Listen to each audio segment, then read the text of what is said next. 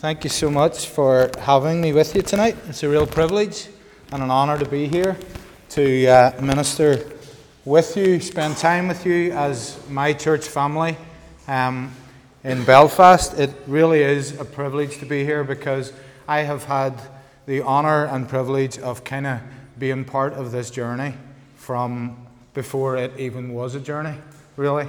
Um, back whenever God was starting to really challenge Dave and call Dave in his heart and Marion along with him um, into ministry and into uh, planting this idea in their hearts about planting churches, about um, stepping forward into full time ministry.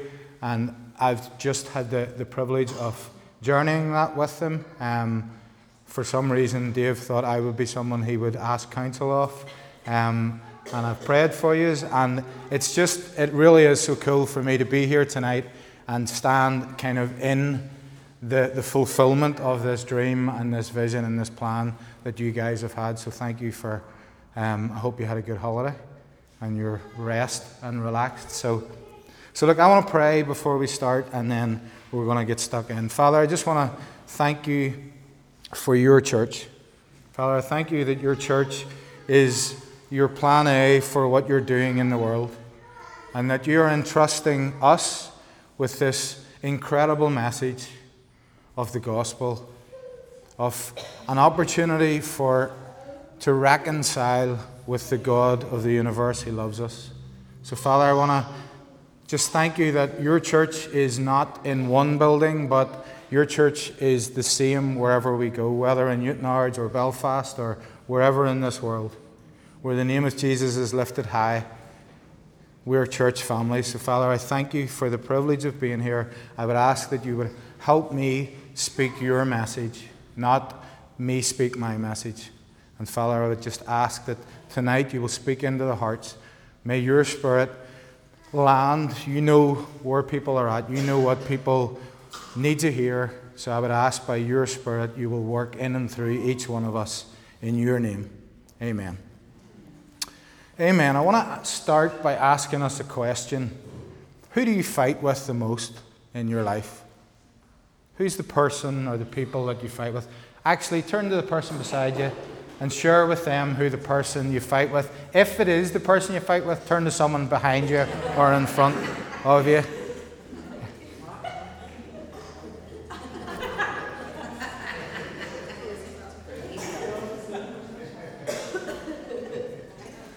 Okay, so obviously there's, there's some fighting. My wife pointed at me, so uh, I'm in the same boat as the rest of you. But yeah, maybe, maybe you find yourself fighting with people. Maybe it's in your marriage. Maybe it's not big fights, but maybe you have a pattern of bickering and disagreeing and arguing and, and fighting. Maybe it's with your kids. Maybe you're in a season or a stage where your children, where there's just some issues around the relationships with your kids maybe your wider family, your in laws, may I dare to suggest. Um, in work, even in church, we can find ourselves fighting, we can find ourselves in battle. Sometimes, actually, our biggest battles aren't with other people. Maybe our biggest battles sometimes are within ourselves. Maybe it's within our own minds. Maybe we battle with things like I'm not blank enough, whatever that would be. I'm not, I'm not thin enough. I'm not smart enough. I'm not tall enough. I'm not handsome enough, strong enough, perfect enough. I'm not a good enough Christian. Whatever, whatever that narrative or those things, we all fight daily battles with people or sometimes with ourselves. But if I was to ask you to the question in a different way, and I said, Tell me about your enemy, who, who are your enemies?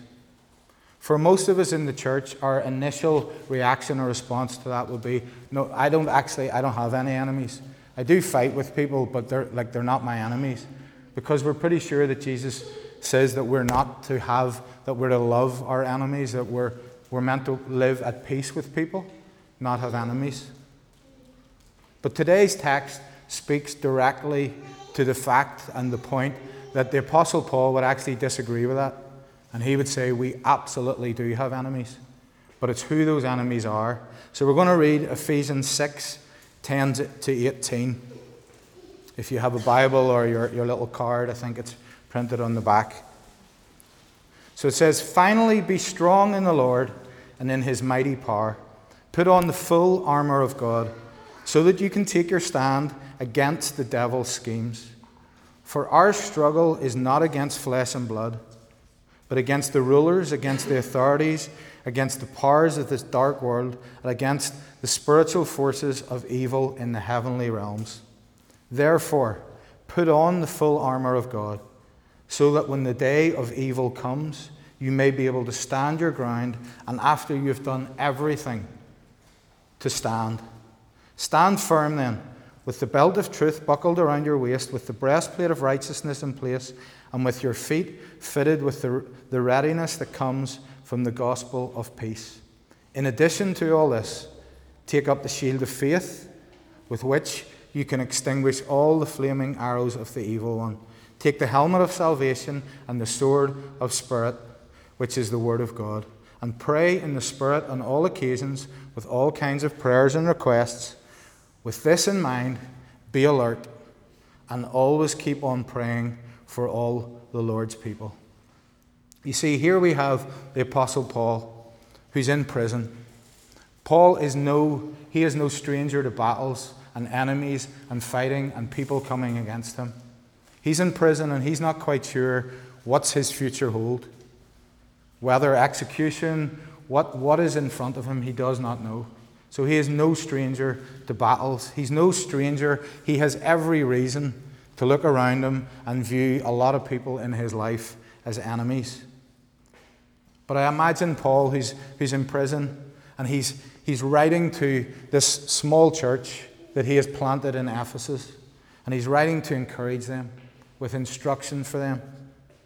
And I can imagine him seeing the Roman guards that are standing in front of him, that are guarding him, and seeing that they're, they have this armor on.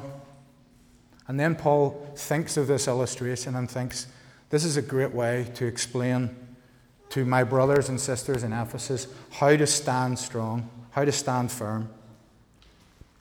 And a couple of points. This, this passage, I'm sure if you've been in church for any time, you've heard this passage preached on over and over again. So I just want to draw our attention to a couple of points that I think are important to us tonight. And that's number one, we have an enemy. There is no doubt we have an enemy. Verses 10 to 12 say, Finally be strong in the Lord and in his mighty power. Put on the full armour of God so that you can take your stand against the devil's schemes. For our struggle is not against flesh and blood, but against the rulers against the authorities, against the powers of this dark world, and against the spiritual forces of evil in the heavenly realms. You see, simply put, our real battles, the battle that we fight, are not against people. They are against the powers of evil that work in and through people and surround us in our culture. I've got three, three kids 21, 19, and 17. My 19 year old is a boy, and when Chris was a young lad, he, he just loved to be out playing in the street. He loved, he was very sociable, he loved to be out kicking football and just whatever was going on. During the summer, he was out from first thing in the morning to late at night. But as happens whenever you spend a lot of time out in the street over the summer, First couple of weeks are fine of school holidays, and after that, everybody starts to get bored, fed up with, with doing the normal things. And then there are, from time to time, little fights and little battles start in the street. So Cara was in the living room one day. I nearly said sitting in the living room. I'm sure she was working hard in the living room.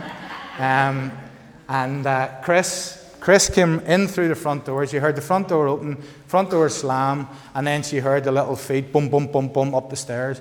Now, usually that meant Chris was about three seconds away from his bladder exploding because he had held on to the last second. But on this occasion, he didn't go to the toilet, he went straight into his room. And a few minutes later, she heard the feet starting to come down descend the stairs. So, being the, the wise, switched on mum that she is, she kind of she went out to see what was going on. Now, Chris had been out that day. It was a, it was a summer's day, one of the few warm ones. Um, but he had shorts and t shirt on when he went out that morning. When he came down the stairs, he had um, a, a, foot, a coat on.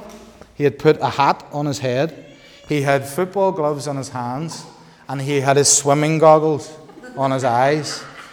And Cara was like, uh, You okay, son? And his little lip quivered as he said, Mum, the, the, boys, the boys have fallen out with me and they're picking on me. And Cara said to him, Well, well why are you dressed like that? And he says, Well, I put my goggles on because I don't want them to get my eyes. Because he thought they were going to fight with him. They were going to attack him and he wanted to protect his eyes.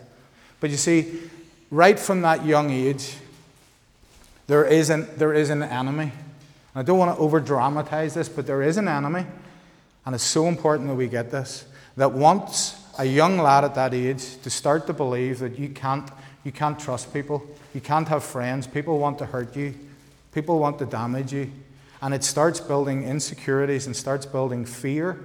And fear is from the enemy. And from that young age, so if you're a parent, I just want to take a sidestep and say, please, please, please fight the right battles with your kids.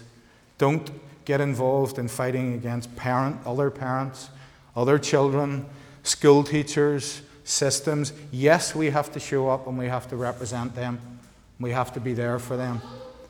But do the hard work of making sure that the belief system that they have is based on what God says about them, not what the person has said about them, what the enemy is trying to speak to them and trying to, to get into their spirit, or they will live from that. You see, Paul says it's not just people. There's, there are spirits, it's a spiritual realm of this, this dark world that we live in. You see, places that we go have spirits of oppression.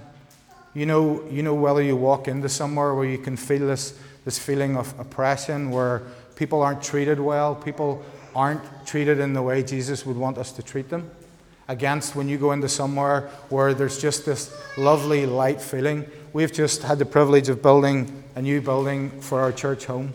And the amount of people who say to me, just when I come into this building, there's just this, like, I just experience this feeling of peace in a place. That's just a building. But it's a building where we fight hard to try and deal and live with people God's way, try and love people God's way. This country that we live in, the environment that we live in here, there is a spirit of division in this country. I'm sure you guys in Belfast experience it even more than we get to experience it down in little country Newtownards. But there is a spirit of division, and it is accommodated and, and made worse by the authorities. But we don't get mad at the authorities, Paul says. We get mad at the things that are causing mistrust and fear and uncertainty because division is the tactic of the enemy. Our generation has a spirit from the enemy, spirit of consumerism, individuality, this idea that I get to choose what is right and wrong for me, and you get to choose what is right and wrong for, for you, and we've just deleted God out of the equation. Again, this is, this is the tactic of the enemy that wants to ruin our society. And individually, the battles, the lies that we believe about our identity, that we battle with from day to day. You see, this is the reality that Paul is talking about. That he knows that the church in Ephesus and the church in Newtownards and the church in Belfast are all living in the same environment where we have an enemy. And it is not flesh and blood, but it is all around us. Now that's pretty grim. Sounds pretty rubbish, doesn't it? But then Paul has some good news for us. And the second point is we have a defense against the enemy. We already have this defense available to us. You see, Paul illustrates our defense by this picture of armor, of putting on this armor. Now, whenever I looked at this and researched and read, um, there's actually an interesting thing. A lot of scholars would say that um, in some of the modern translations, the tense in which we, we read this, in the, the translation that I've just read from the NIV, that the tense they would say is, is slightly out from the original Greek. Because they're saying, what they're saying is that the tense means, it's written in a tense that means that it happened in the past but continues to be applicable. Okay, so verse 14, for example, says, Stand firm then with the belt of truth buckled around your waist. And they would say that actually we're talking about, it should read, Stand firm, having already put on and continuing to wear the belt of truth, the breastplate of righteousness, and feet fitted with the good news of peace. Now, why is this important? It's important because it's important for us to know these are not new items that Paul's talking about truth, righteousness, peace. We don't have to go out and acquire these, we don't have to go out and get these.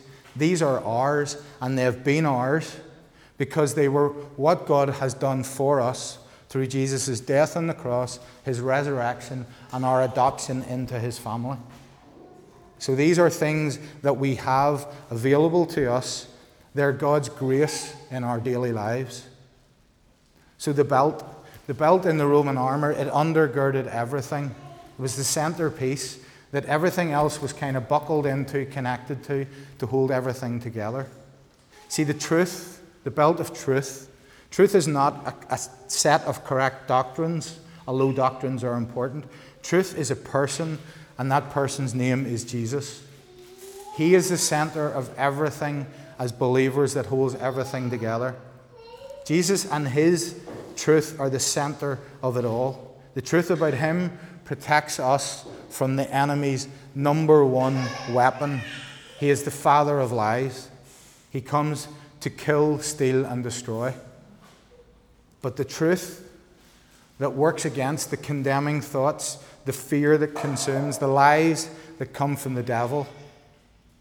We need to declare this truth that we already have and live in the truth of who Jesus is, who he is to us individually, what he has done on our behalf at the cross, and who we are in Christ as a result of what he has done. The breastplate of righteousness. The breastplate is, sits over our major organs protects our heart, the center of us. You see, righteousness means that we have a right standing with God. Again, this is not something that we have to go and earn. It's not something that we have to go and pursue.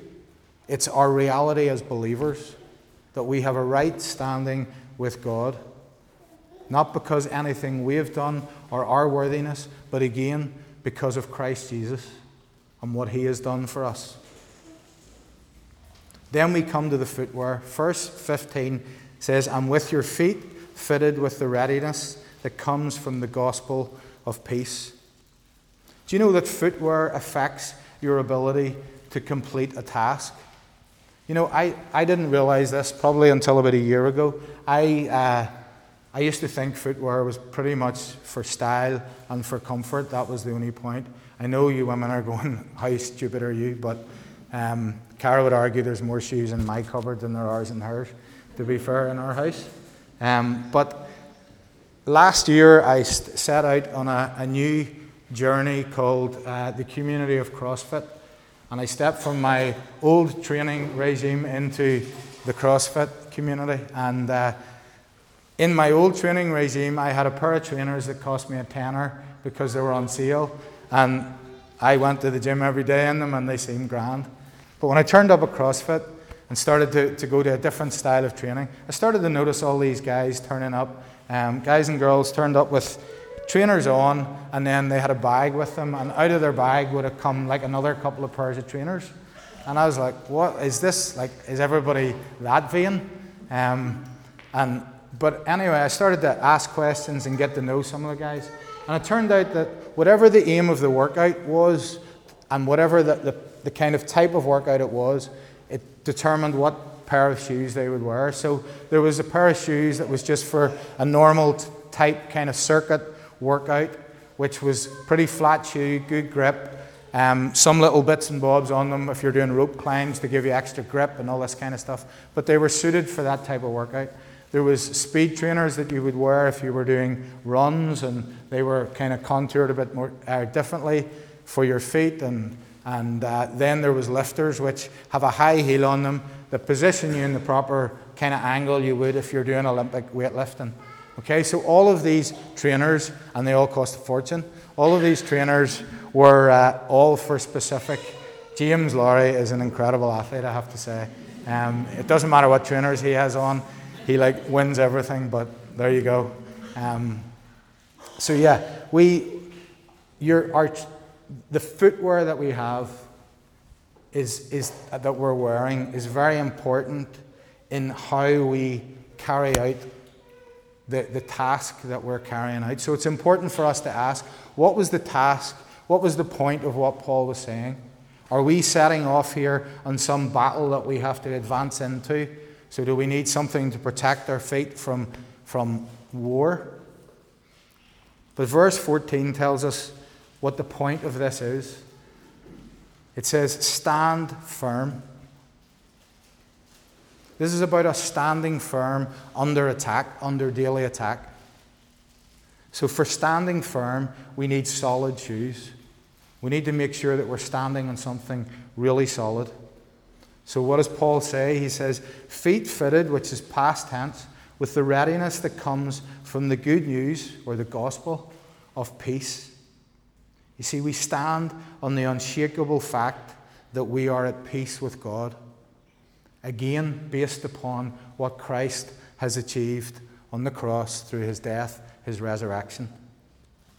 Colossians 1 19 to 20 says, For God was pleased to have all his fullness dwell in him who was Jesus, and through him to reconcile to himself all things, whether things on earth or things in heaven, by making peace through his blood shed on the cross. You see, we are at peace with God. If we could only allow that truth to actually sink in and permeate to our core. The privilege, the reality of us being at peace with God. Again, through Jesus' blood on the cross, and nothing, nothing can take away that peace. Paul himself talked about how nothing could separate us from the love of Christ. But no fear, no family breakdown, no divorce, no cancer, no test result, no government decision, no legislation passed, no comment from a school bully.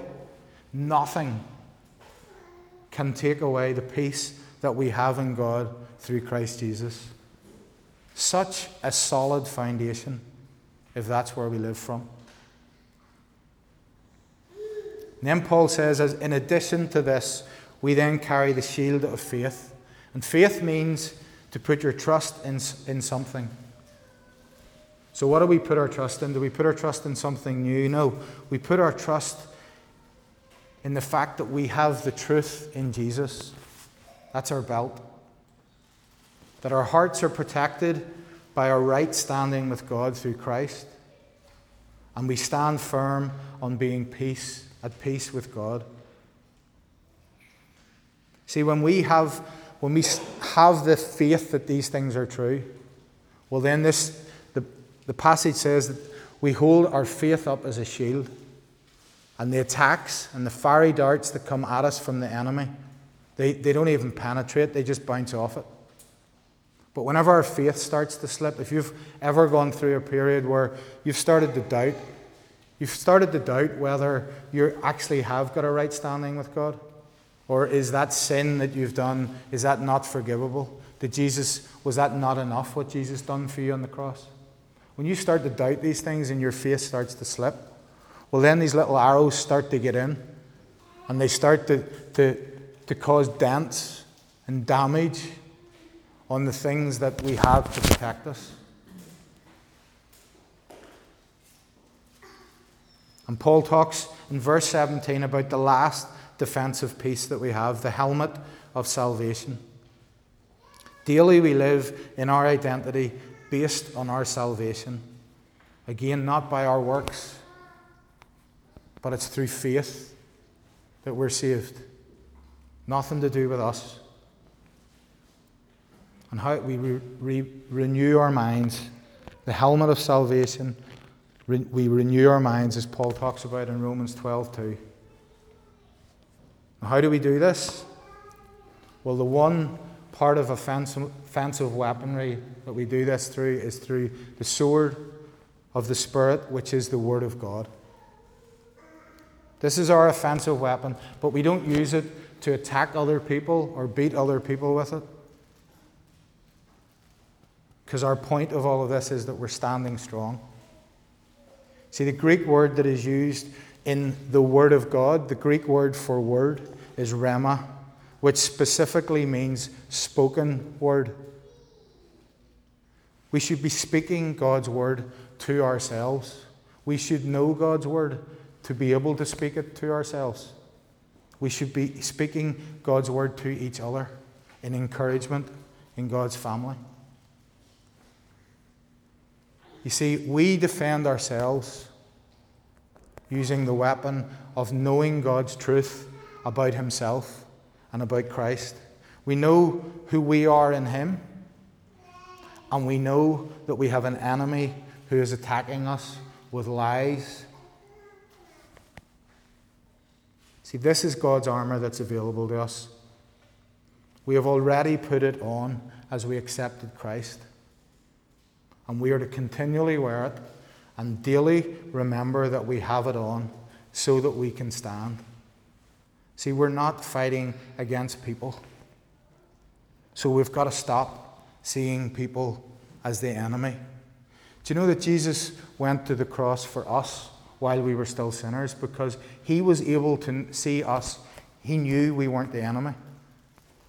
He knew he was not fighting a battle against us. It's why he could hang on a cross and say, Father, forgive them, because they don't know what they do. Because people aren't the enemy. We can't battle with people. When I was a young, a young lad, um, I had quite a traumatic experience in my family where my mum left, um, had an affair, left, and that story has played out a large part in my life from then on, as these things do affect you. But I'll tell you, the people part of it, absolutely, people sinned, people got things wrong. But I have a fantastic relationship with all of the people who were involved in that now.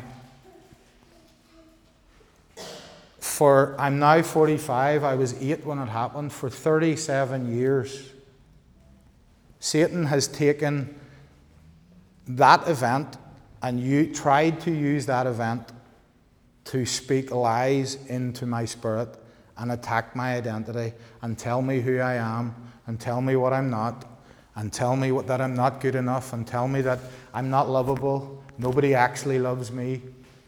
Nobody cares about me. I can't trust people. I can't let anybody close. You see, people were involved in the event, but the real damage that was done, the real harm that has been done, were the lies that Satan fired in, the darts that he threw that stuck in there that I allowed to start to, to believe and turn these into belief systems that were at odds. So, how have I battled this? I've battled it by trying to replace it by the truth of what God has said about me and other people. Stopping seeing people as the enemy and starting to realize that I do have an enemy that would love to destroy me, would love to put me down, would love me to not live in everything that God has for me. Now, maybe this all sounds scary to you that we are under this constant spiritual attack. But I want to encourage you. This is not like going to the movies where we're not quite sure about what happens at the end and who wins the battle. This battle has been won, the victory has been had. We are not trying to win the battle. We're trying to stand firm on the battlefield because the victory is won. Jesus won the victory. That is not even in doubt. So you're not that your your right standing with God is not at stake here. It's standing firm and standing strong on the battlefield. And I would like to actually change the analogy slightly and say, rather than us look at ourselves as with armor on as soldiers on the battlefield. I think we've got to look at ourselves as servants on the battlefield because we're here to serve the king. There was one soldier that fought this battle single handedly, on his own, didn't need anyone else. And that was Christ Himself. He's the only soldier on this battlefield, and He is the only one that was needed. And through His death on the cross, He stormed hell, and it is finished. It's done. The victory is over. So, this is a good news story. This is not something to be feel down or feel concerned or worried about. We have everything we need. Everything we need. So Paul finishes this by saying, How do we do this? He says, Pray in the Spirit on all occasions with all kinds of prayer and request.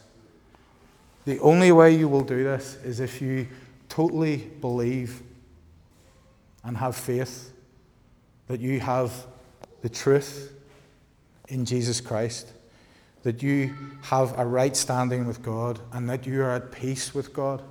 So you have a connection that is available to you through prayer, through constantly going to Him, talking to Him, remembering who you are in God. And then he goes on to say this with this in mind, be alert and always keep on praying for all the Lord's people. As a church foundation, pray for each other. Be alert for each other. Watch each other. If you're not sure how someone's doing, ask them and pray with them. Share with each other. Be open with each other. Because this is about us standing firm standing strong. Let's not lose anyone and lose everything that God has for them and live in that freedom because we are struggling inside, because we're starting to, to have these arrows and these fears and these doubts come in. Let's look out for each other and let's look out for ourselves. Let's read our scripture, know our scripture, speak it over ourselves. Speak it out if you have to. The discipline of speaking out scripture over your life is so powerful. So powerful. And if there are things where you, like I had, lies that have come in based upon life events, and where you've got angry with people and you're still angry and bitter with people, then speak to someone. Talk to them about it. Let them minister you. Let them help you see that your enemy is not those people. You have an enemy, but you have a victor who has won the battle for you. And let's celebrate in that. Let's pray together.